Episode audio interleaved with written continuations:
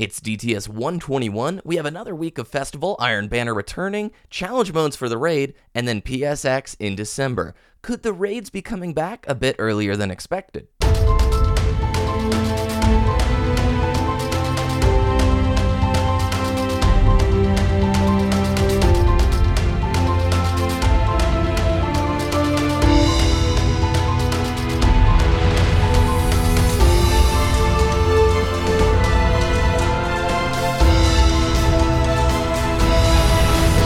You're listening to Destiny the Show.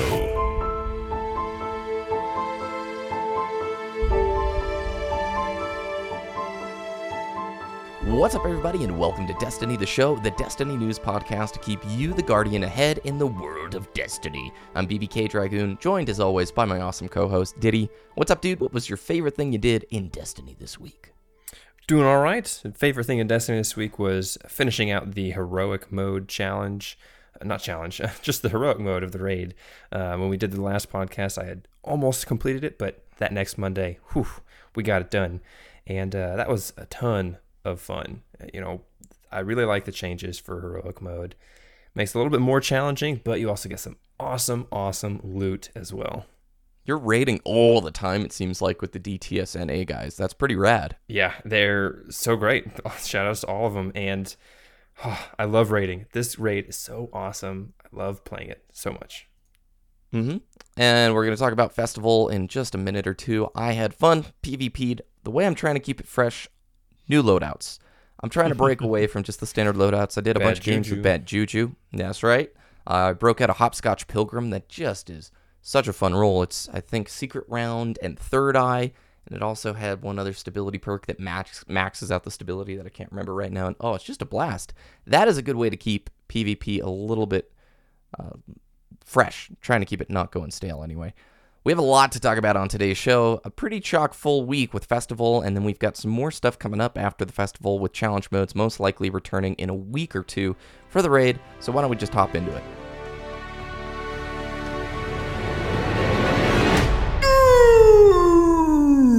So we got to open up the show by talking about Festival of the Lost. Last week, you know, our show releases on Tuesday. It was the start of the festival. We are both really excited. We love the way the collectibles collectibles look. But as the week progressed, Diddy, I'm not super stoked on this year's festival. It feels more like an opportunity to spend money than an opportunity to explore new and creative gameplay. So why don't you just give us the recap or I guess the community's feedback this last week? Because Reddit has been a tizzy. Yeah, the the main thing is they advertised a lot of really cool loot, but it's 99% of it is locked behind that paywall. You know, you only get that one treasure at the end of the per character Eva quest. uh, Yeah. at the end of the Eva quest. Um, and some of those awesome pieces of loot, like the Ghost Ghosts, are anticipated to have like a 1% drop chance. So, uh, not a lot of guaranteed items that were advertised uh, from those from those chests. And you get more this year if you look at you know some of the shaders and some of the masks, but a lot of the collectible stuff you can't really grind for it. You have to do that. Participate. Yeah, you have to participate in the microtransactions, and that's uh, somewhat unfortunate. Yeah, and I don't expect with an event to be guaranteed stuff. Okay, guys, I don't I don't expect that. I understand Bungie is a company and Activision is a publisher. They're not a charity, but in order to actually have a chance at Ghost Ghost or the Devil Ghost or that sweet Sparrow, if you have three characters, you can do the quest three times for the free one you get at the end. But some of these items are predicted, like Diddy said, to have about a 1% drop chance. So I'll just run through a couple of the streamer numbers. You know, 5,000 watts spent over $100 and didn't get all of the stuff. Broman spent about $80 before he got the Ghost Ghost. TripleWreck spent over $100 and did not get the Ghost Ghost. And Patrick Casey spent about 100 bucks and ended up getting just about all of the items in Tail, which for me, ah, I'm conflicted about the whole thing because no, I don't believe that all this stuff should be guaranteed, right? But I do think three free if you do it on all three characters is a bit low, especially when some of these things have such a mm-hmm. low drop chance. Now, you guys are going to say, but you can fill up the blue candy sack, Dragoon, and have a shot at one of the three masks that Eva had, or guaranteed jackalites and guaranteed flight of shadows, which to me is just like, all right, I have like 30 jackalites and a bunch of flight of shadows, but I want more of the eyes. I want more of those sleepless gazes mm-hmm. or the chromatic jackalites, those kind of things that, let's say, over the course of this two weeks, if I grinded and did maybe these longer festival bounties in a hypothetical Dragoon festival world, I would be stoked if I had the chance to grind for, let's say, six of the legendary sacks. I'm not asking for a bunch of it, but it's just to me, I don't get excited about an event where the backbone of it is consumables that you can purchase, or I should say, microtransaction that you can purchase. Right? That's not. It's not a super hype event for me. Yeah, and it's a gamble. You know, it's it's like going into the slot machine, putting in the coin, and hopefully getting what you want there. You know, it's not even guaranteed. If they had um, like that flaming wolf mask available for 200 silver, people would absolutely spend the money there. Five hundred. They'd. I mean, they'd 500, spend you know? They'd spend a thousand. I bet. They would spend whatever. I was trying to lowball everything. You know, trying I to keep it uh, trying to keep it cheap for us. Don't give them ideas. but that kind of thing, I, I'm throwing around this word guaranteed. You know, it doesn't have to be guaranteed, but you know, if I'm spending real life money, I expect to get some goodies in return. I would outright buy the sparrow if I could. I'd outright buy the ghost ghost. I guess that's my take on it. Is Spend silver to uh, make the broom permanent. mm, yeah, that's not a bad idea. You could say, let's you know, I buy ten, so I spend twenty bucks on these packages, and I break down the duplicates, and I end up getting silver. What if I could use that silver to purchase the mask that I want, Silver or to dust. purchase You mean? Mm-hmm, Yeah. to purchase what I inherently would like. So, I don't know. It's an interesting. I bet you this event earned more than any of the previous events because the mm-hmm. consumable items were so cool. The sparrow was really, really neat, and a lot of people wanted those ghosts, myself included. So I bet this one is probably going to be very successful. But if if we don't say, "Hey, I didn't really like this festival that much," because X, Y, and Z with the microtransactions, it'll only be pushed further. Like the envelope will just be pushed a little bit further. And I don't I don't know who directs the uh, position on this, if it's Activision putting pressure on X results from these events or what it is. But overall, I thought it was charming. I loved the broom. What a great idea for the sparrow. Some of the new voice acting that they recorded in the tower. Cayde wearing Eris's mask. Just some charming things. I mean, overall, there were some really cool positives. I'm just not somebody who participates in the microtransactions anymore. So to me, I was lucky. I got the Hoodoo shader, but I really wanted that sparrow, and I really wanted a ghost ghost, and uh, not going to happen. Ornament. Hoodoo ornament. but What did I speaking say? Of, you said shader. But speaking of Oh, my bad. shader, they had that little tiny uh, mini quest for the the ascendant raisins. If you kept yours from last year, or if you you could acquire them from I think Shaxx, um, I believe.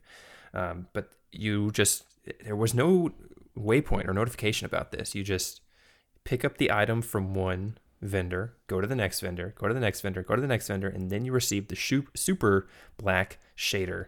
And uh, that has that had been data mined vanilla Destiny. You know, we knew about this shader that was in the game years ago, and now it was finally acquirable. And I got it, and it looks pretty awesome.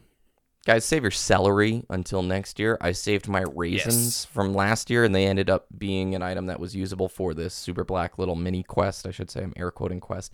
So save your celery. I bet you next year it's going to have some use. Just throw it in the vault. Don't delete it. Keep it around because who knows? There might be some little quest that happens. Yeah, maybe an Destiny all white 2. shader instead. That'd be pretty cool. Yeah. Chatter white. I'm just kidding, guys. Just I'm I'm just kidding. Jeez, that was a joke. Whew. Caparino. So why don't we hop on to 2017 Guardian Con? Yeah, so uh, there was some information released about Guardian Con 2017 this past week as well.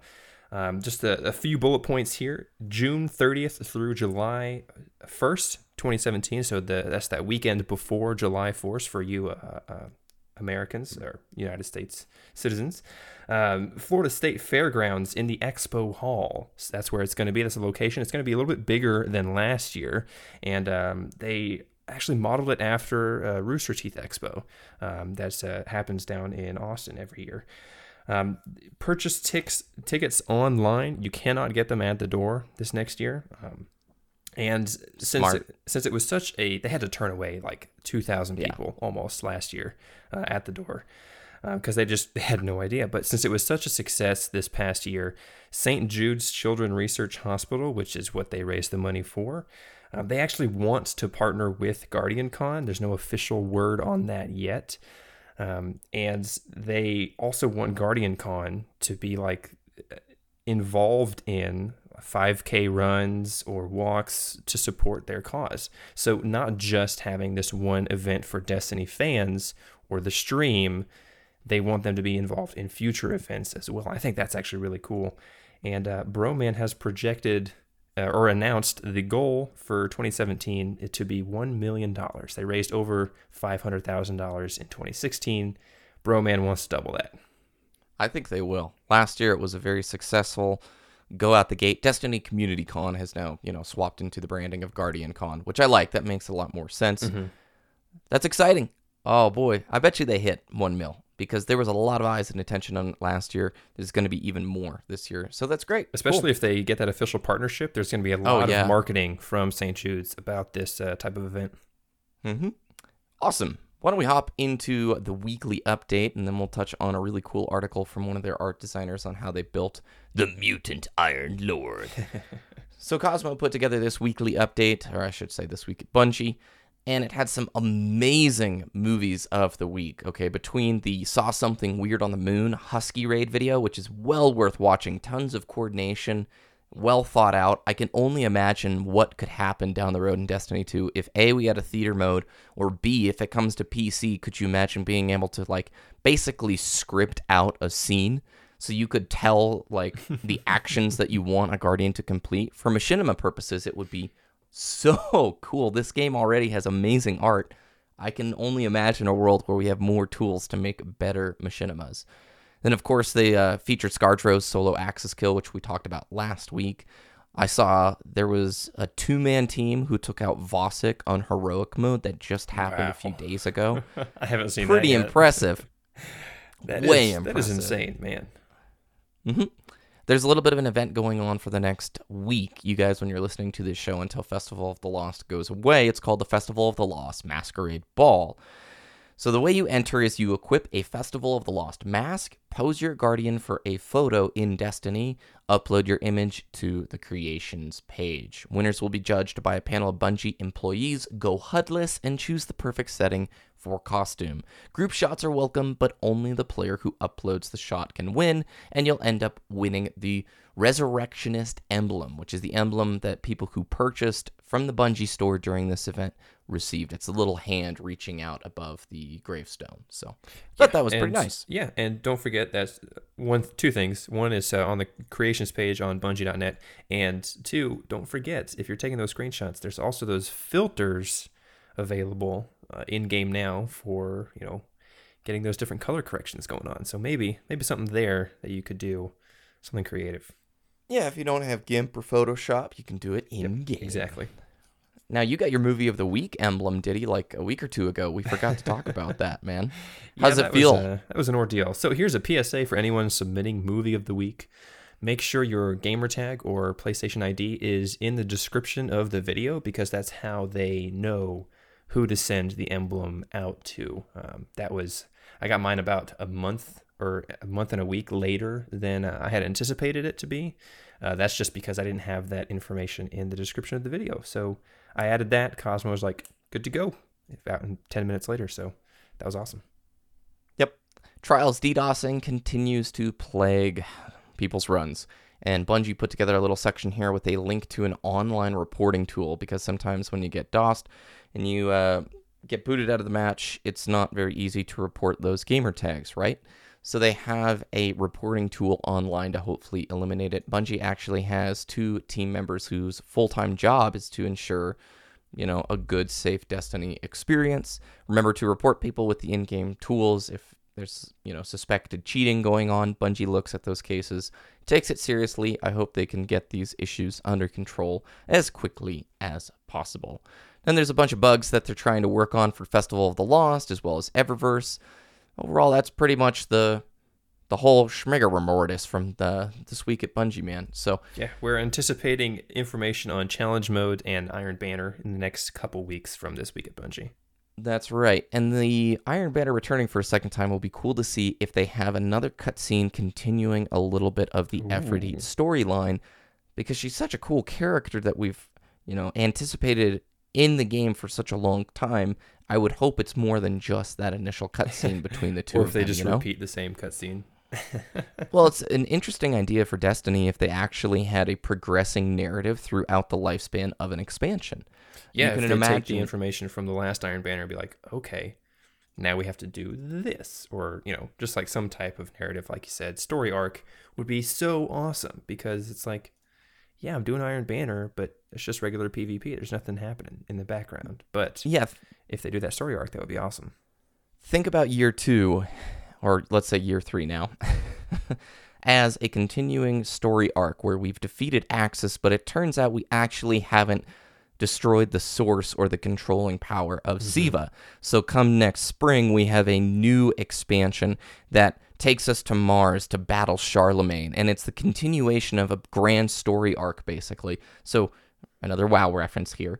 The patch content pushes the story further. The raid pushes the story along in pretty significant ways. Okay, back in um, Siege of Orgrimmar, which was the raid that lasted freaking forever in Mists of Pandaria, the expansion started with the main villain, and he does a bunch of bad stuff throughout the year that the expansion is out and throughout the raid. And then at the very end, the last tier, the last patch that brings in the last bit of the raid, you defeat him finally. So it's this very long, epic arc where you're like, we finally did it. We worked through all this dude's chiefs and his lieutenants and generals so we can finally go after you and crush you. That's a pretty cool idea, and I think Destiny could absolutely go that direction. Maybe it's a Destiny 2 thing to make the story arc even grander. You could say there's a connection between Dark Below and, you know, the Oryx elements of the Taken King, which did make that fight feel more epic, right? Mm-hmm. Yeah, exactly. And uh, I think this would be a really good point to introduce raid tiers, like you're talking about in World of Warcraft, and like we've talked about before on the show. What if at like PlayStation Experience we got like a five second clip of like a fallen captain walking up to Aksis's dead body and like reviving him or something, Oh, yeah.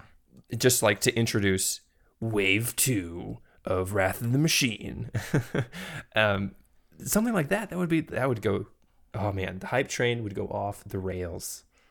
Okay, while we're on this topic, why don't we just jump ahead in our show notes and sort of explore our predictions for the next few months of what Destiny's schedule looks like, okay? Because we understand that from previous talks, the raid refresh is going to happen sometime before Destiny 2. And for new listeners, that would mean re upping Vault of Glass and Crota's End to making them something fun to experience and play that had loot or a difficulty associated with it that is relevant to our current light mm-hmm. level.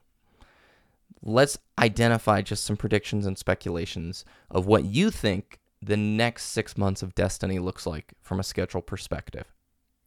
Yeah, so we have PlayStation Experience and then Sparrow Racing League coming out. That's guaranteed, right? We we know that's happening. It's on the schedule. That's December. That's December. Yep. Um, and with Sparrow Racing League, they did mention that you know it's not going to be as shallow as last time. You know, just more than two maps. Hopefully, that's not confirmed yet. But they are also introducing some more aspects to that type of event. And then, honestly, I think we can anticipate um, another type of April update as well before Destiny 2. And with that April update, I think it's going to be those refreshed raids, you know, bringing Crota's End, Vault of Glass, e- even, you know, Skolas and Oryx back so that it just makes everything on the same level just a couple months before Destiny 2 launches, you know, supposedly fall 2017. Yeah. So I will take a different stance because, all right, we've got Iron Banner coming back. Then we have the challenge modes for uh, the raid, PSX in December, and SRL returning. I want to pitch a different idea that is the winter festival that is SRL brings with it refreshed raids because they talked about SRL being bigger and offering more activities other than just racing. So what if it brings back some refreshed raids that would be Crota's End and Vault of Glass? And then this April, we end up getting a Cabal based expansion because Jason Schreier over at Kotaku, through the rumored articles and through the leak articles over the last year and a half, they've talked and mentioned a Cabal raid multiple times. So there's still plenty of elements from Destiny 1 that I think we may see thrown at us before Destiny 2 gets here. I don't really know what their plan of continuation is in regards to game assets. If Destiny's 2 engine is a really big departure from Destiny 1, or I should say, uh, a refinement to the point where previous models don't necessarily work as easily. Like, basically, how much content did he from Destiny 1 is going to be playable in Destiny 2? Are all the missions going to be playable? Is all of the locations still going to be like can we still go to Venus for the patrol kind of a thing, you know? Mm-hmm. That's my question and I really hope that spring brings with it a DLC or a new raid in some way. I could be 100% wrong. I'm telling you your prediction is more likely. I think that is Ooh. way more likely, but how do you feel? How does that Cabal rumored raid fit into all of this? Does it just push into Destiny 2? I, you know, obviously, I hope there's a raid in the spring. Um, but I, I think it's more likely that that type of Cabal expansion would be in Destiny 2. But that's, you know, Yeah. without knowing what type of improvements Destiny 2 is bringing. But also, you just made me think about what if the spring update was the refreshed raids and those were like the story missions leading into the new Cabal raid. I don't know how that makes sense, but like, you know, it introduces all these refreshed raids that you already have in Destiny and a new one that you can play as well. I think Well, with the elements pretty of time travel, you're saying like they go into these old encounters and in some way take it over, and narrative elements Mm-hmm. from that build up towards Destiny 2 or something. Yes. Hmm. Okay. I could actually see that. I was a bit bummed with Rise of Iron. The pre event didn't really hype it up. If you imagine, like, you have all the time in the world, Bungie, before Destiny 2, and you start sprinkling in little breadcrumb trails for us to follow that builds hype towards Destiny 2, oh my gosh, people are going to lose their minds. Like, when the Dark Blades started invading Earth, we're like, this is cool, dude. Yeah, Crota's minions are attacking Earth and the moon. We need to go fight them. It gets me excited, but let's pose this question, okay? Because I think some listeners will be like, hey, I know you want an update, or excuse me, you want an expansion this spring or a DLC this spring, but don't you want their efforts focused on Destiny 2? So I will say, yes, I would hope Bungie is pouring as much time, effort, and resources into making Destiny 2 fantastic at this point. And if that means those resources aren't put towards a spring DLC, totally fine with it, guys. Totally fine with it, you know? Yeah, I would agree. You know, focus on making the best game possible. And if that is Destiny 2, so be it. Hmm, yes. So we put here in the show notes a one month Rise of Iron report card. It's been about five weeks, right, since Rise of Iron has been released now. Yeah, so, like five and a half weeks. Mm hmm Mm Mhm. so what do you think? I, I mean, I enjoy it, but I want to hear your take on it. So far, we, you know, earlier in the show, we mentioned it's been a nice trickle of content since launch. We had launch, we had the raid, we had Iron Banner, we had Trials, um, reintroduced, of course. That's not new content, but it was reintroduced. And then Heroic Mode, and then straight into Festival of the Lost, and then anticipating straight into challenge modes and and or Iron Banner, and then SRL later on. I think it's a really nice change of pace from year two. You know, we have this nice flow of content. The the content playable is really good as well. Um, I think with the Taken King, um, that I'm I'm thinking about raids specifically right now. With King's Fall being so large and mechanic heavy, I think they now have opposite ends of the spectrum and they can find that really sweet balance of how to make a raid really, really good. Crota's End, really short, high action. Vault of Glass, lots of action, not so short, but really good all the way through. Prison of Elders, not even a raid.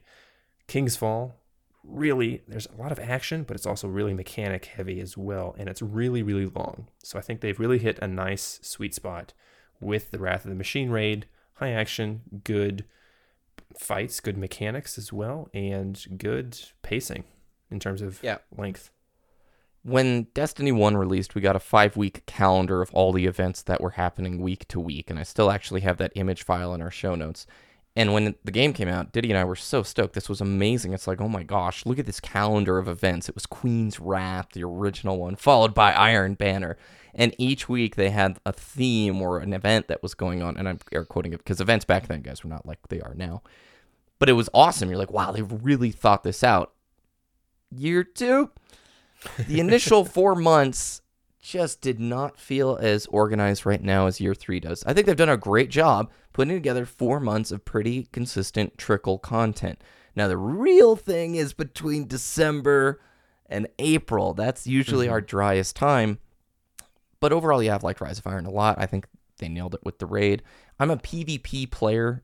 You're more the PvE guy when it comes to just running raid back to back. So hearing that the PvE side is enjoying this end game rotation a little bit more, this daily circulation, right? What you're doing is encouraging to hear because PvP is sort of forever um, doable. It's forever air quoting fresh, right? It's just an experience that can live on perpetually without the developers needing to do more than balance passes, kind of a thing. So Yeah. Mm-hmm. overall, I'm happy with it. PSX will be very revealing, but I think they've got a more organized plan than they did last year when the entire shakeup of the company was going down. and We saw the CEO having to step down mm-hmm. in January. So, yeah, I'm, I'm pretty pleased with it. So, well, why don't we touch on Chronicle of a Mutant Lord right before we head out of here with our shoutouts? This was an article that Bungie put out. It involves the art director, or character artist, I should say, Ian McIntosh, and his process of putting together one of the final bosses at the end of the Rise of Iron campaign. You know the guys, the really creepy, mutated Iron Lords. And the article is just great to hear the working process of how the concept came about, how Ian worked with a team of 10 people to put together the boss encounter, from concept art into designing a low poly count model that they used for just scripting and basic AI of the fight. Then he builds a very high res poly count uh, model that has millions of polygons, reusing some of the iron pieces that other uh, art artists at Bungie had been putting together, having to mold and reshape them to work for this mutated version. They then take that super high res model, they compress it essentially and make one that will work in game, a lower poly model that preserves a lot of the geometry as well as the nice texturing. Then they work with lighting and technical designers, and the whole article is just rad to read because we always wonder why there's not ongoing PvE content being added to the game. when you read this, you go, "Oh my gosh, it is a ton of work." And Bungie's metric or the the watermark they try and hit with their quality in regards to art is just so stinking high.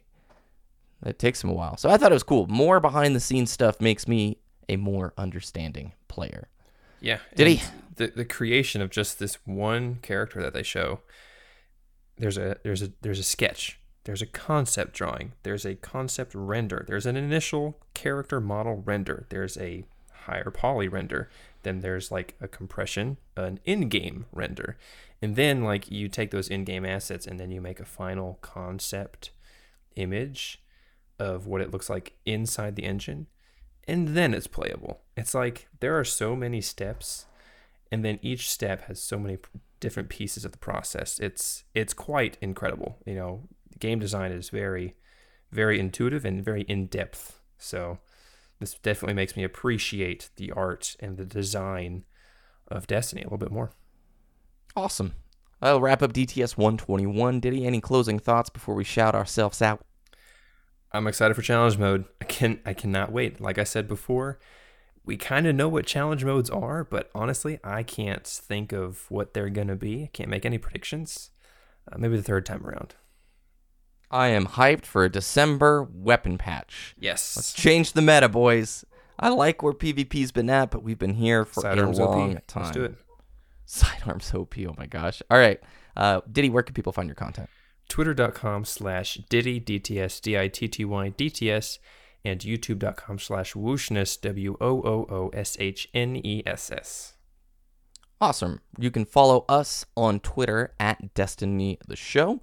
You can go to our website, destinytheshow.com, for all the links from today and more. Remember to check out our friends over at destinytracker.com who have just started their own podcast, which is Friday, 8 p.m. Eastern Standard Time on twitch.tv slash destinytrack. We'll be filling you in over the next few weeks as they get the, the ball rolling a little bit further. You can follow me at BBK Dragoon on both YouTube and Twitter. Have a good week, everybody. Thanks for listening, and we'll see you next time.